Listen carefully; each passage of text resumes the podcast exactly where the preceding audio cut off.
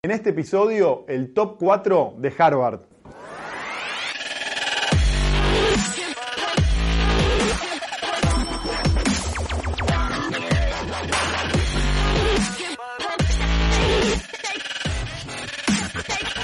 Esto es el Fede Teso Show.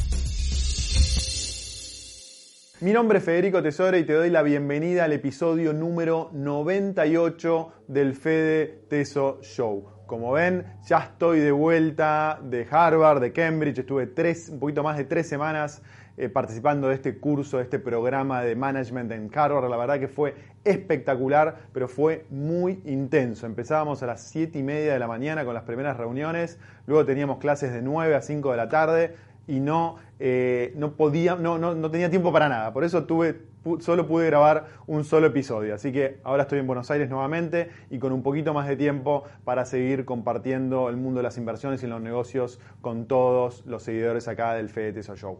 Bueno, el objetivo del programa de hoy es compartirle lo que yo llamo el top 4 de Harvard. Aprendí un montón de cosas y la verdad que me cuesta eh, marcar una prioridad. Pero hoy voy a tratar de compartirle los cuatro aspectos que más me llamaron la atención del programa y creo que pueden ser útiles para todos nosotros. Vamos con el primer punto. El primer punto es trabajar en equipo siempre es una buena idea. Hubo un ejercicio que estuvo muy bueno que era un ejercicio donde nos reuníamos en grupos de ocho personas, eh, veíamos un video inicialmente en la clase todos juntos, ese video mostraba que estábamos, eh, el grupo de ocho personas estaba en un avión y que de repente se cae en el medio de la Antártida. Y eh, el avión se cae, todos sobrevivimos y solo tenemos 15 elementos que tenemos que marcar en orden de prioridad para poder sobrevivir. Es decir, el objetivo del, del, ejercicio es sobrevivir. Entonces, por ejemplo, hay una cantimplora, una brújula, o sea, 15 elementos de supervivencia que hay que organizarlos en orden de prioridad para poder sobrevivir. Entonces, lo que hay que hacer es, primero individualmente, cada una de las ocho personas del grupo ordena por orden de, prioridad esos 15 elementos para sobrevivir y luego el grupo se junta en una mesa de reuniones y trata de empezar a debatir acerca de cuál es el orden de prioridad de esas 15, 15 eh, objetos. Y hay una respuesta correcta, es decir, un grupo de especialistas dijo, para sobrevivir, estas son las prioridades, dentro de estas 15 elementos son las prioridades. Y lo increíble del ejercicio es que en todos los grupos el trabajo en equipo tuvo en promedio un 40% de mejor resultado que los resultados individuales de cada uno de los miembros del equipo. Y, nadie, ni ninguno dentro del equipo era experto en supervivencia. Entonces, eso demuestra, entre tantos otros ejercicios que hicimos, que el trabajo en equipo sin duda siempre va a dar mucho mejor resultado que el trabajo individual de una sola persona. Y esto es fundamental para tu organización, para tu empresa, para lo que sea, digamos. Siempre el trabajo en equipo es mucho mejor y mucho más si en el equipo hay expertos. En nuestros equipos no había expertos en supervivencia, pero si en tu equipo hay expertos, los resultados del equipo van a ser siempre muchísimos, muchísimos mejores. Así que ese es el primer punto. Vamos con el segundo punto del top 4 de Harvard. El coaching hoy es protagonista. ¿Qué quiero decir con esto?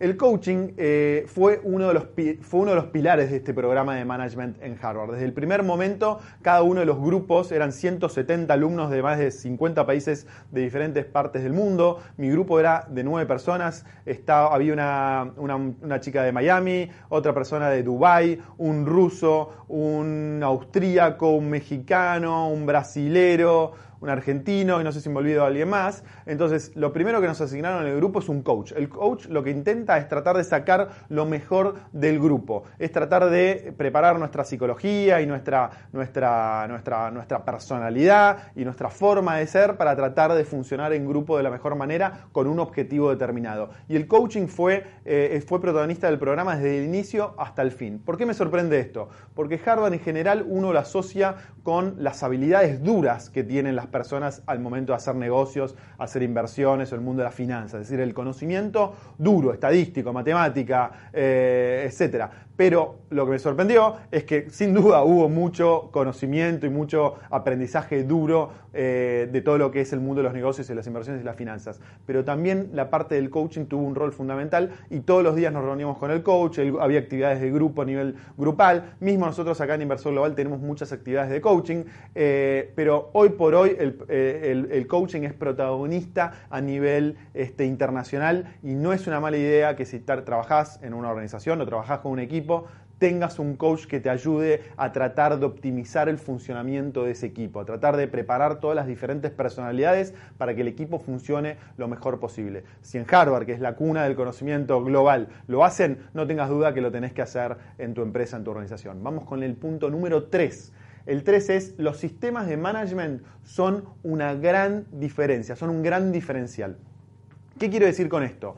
Como saben, en Harvard es, mundialmente conocido por el método eh, de aprendizaje de casos. Es decir, las, clases no son como en una universidad o en, una escuela tradicional que uno se, sienta y escucha al, profesor decir muchas cosas. No, acá los que trabajan son los alumnos que se sientan al lado de una, en, torno a una clase así en, U y, el profesor más que nada es fomenta el debate. Antes de la clase hay que leer, hay que leer un caso que prepara Harvard y en base a eso eh, se da el debate de la clase. Un caso muy interesante mostró eh, los antecedentes de una empresa que yo no conocía que se llama Danaher, Danaher Corporation. Es una empresa que empezó en la década del 80 y por 30 años dio un retorno del 25% anual a sus accionistas. Es decir, durante 30 años en promedio dio un 25% anual, mucho más que el S&P 500 que mide las 500 acciones más importantes de Estados Unidos, son mucho más de que cualquier inversión.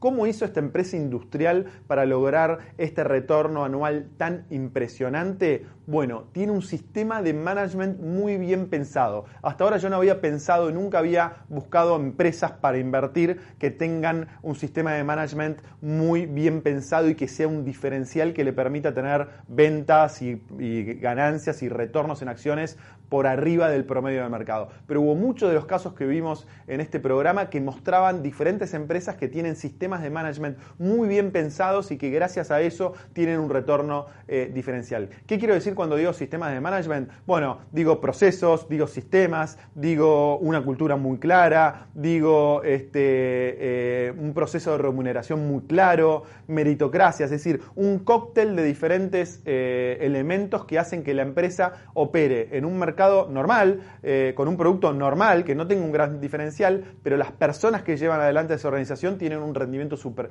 eh, y eso los lleva a tener rendimientos eh, muy por arriba del promedio. Otro caso muy interesante es una empresa brasilera, 3G Capital, que es un fondo brasilero que compró muchas empresas a nivel global. En Estados Unidos compró la marca, la, marca que hace ketchup y hoy es el líder de, en cervezas a nivel mundial. Y el diferencial de ese grupo también es un, un, sistema de management muy profesional y muy aceitado, muy pensado. Entonces, moraleja de esto, cuando busques buenas inversiones, no solo busques buenos productos, servicios diferenciales, innovación, cosas nuevas, sino también busca dentro del equipo de management. Si tiene un, un, sistema de management muy bien pensado, te puede dar retornos por arriba del promedio. Vamos con el otro punto. El punto número cuatro es la internacionalización y el compartir es fundamental.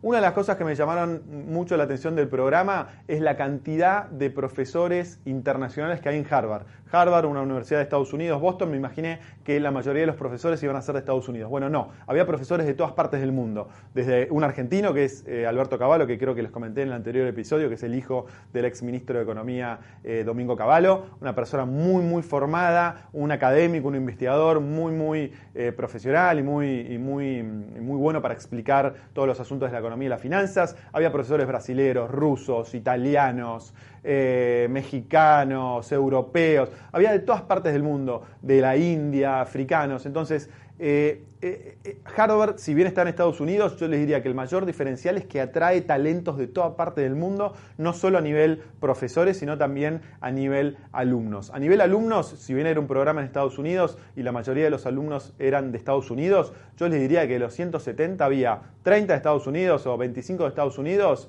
24 de India y 23 de Brasil. Después todo el resto de los países había mm, relativamente poca participación. Me llamó mucho la atención la alta participación de la gente de Brasil. Realmente Brasil tiene una cultura emprendedora, una cultura empresarial que está por arriba de otros países de América Latina. Tienen muchos casos de empresas que se han expandido globalmente y tienen una camada de nuevos empresarios que está muy hambrienta de abrirse al mundo, de aprender, de compartir. Eh, no veo eso en Argentina, ni mucho menos. Éramos solo tres argentinos, de los cuales estaba yo que vivía en Argentina, el resto de los, los otros dos argentinos viven en Estados Unidos. Es decir, no había mucho caudal de empresario argentino. En Argentina, en Argentina tendemos a estar en los problemas de acá, a tratar de sobrevivir el día a día. Me llamó mucho la atención de Brasil, que si bien obviamente es un país mucho más grande que la Argentina. Eran 25 brasileros muy profesionales, muy aceitados y mirando el mundo y tratando de escalar sus empresas a todo el mundo. Por eso me parece fundamental este concepto de internacionalizarse, compartir, aprender de las experiencias de otros,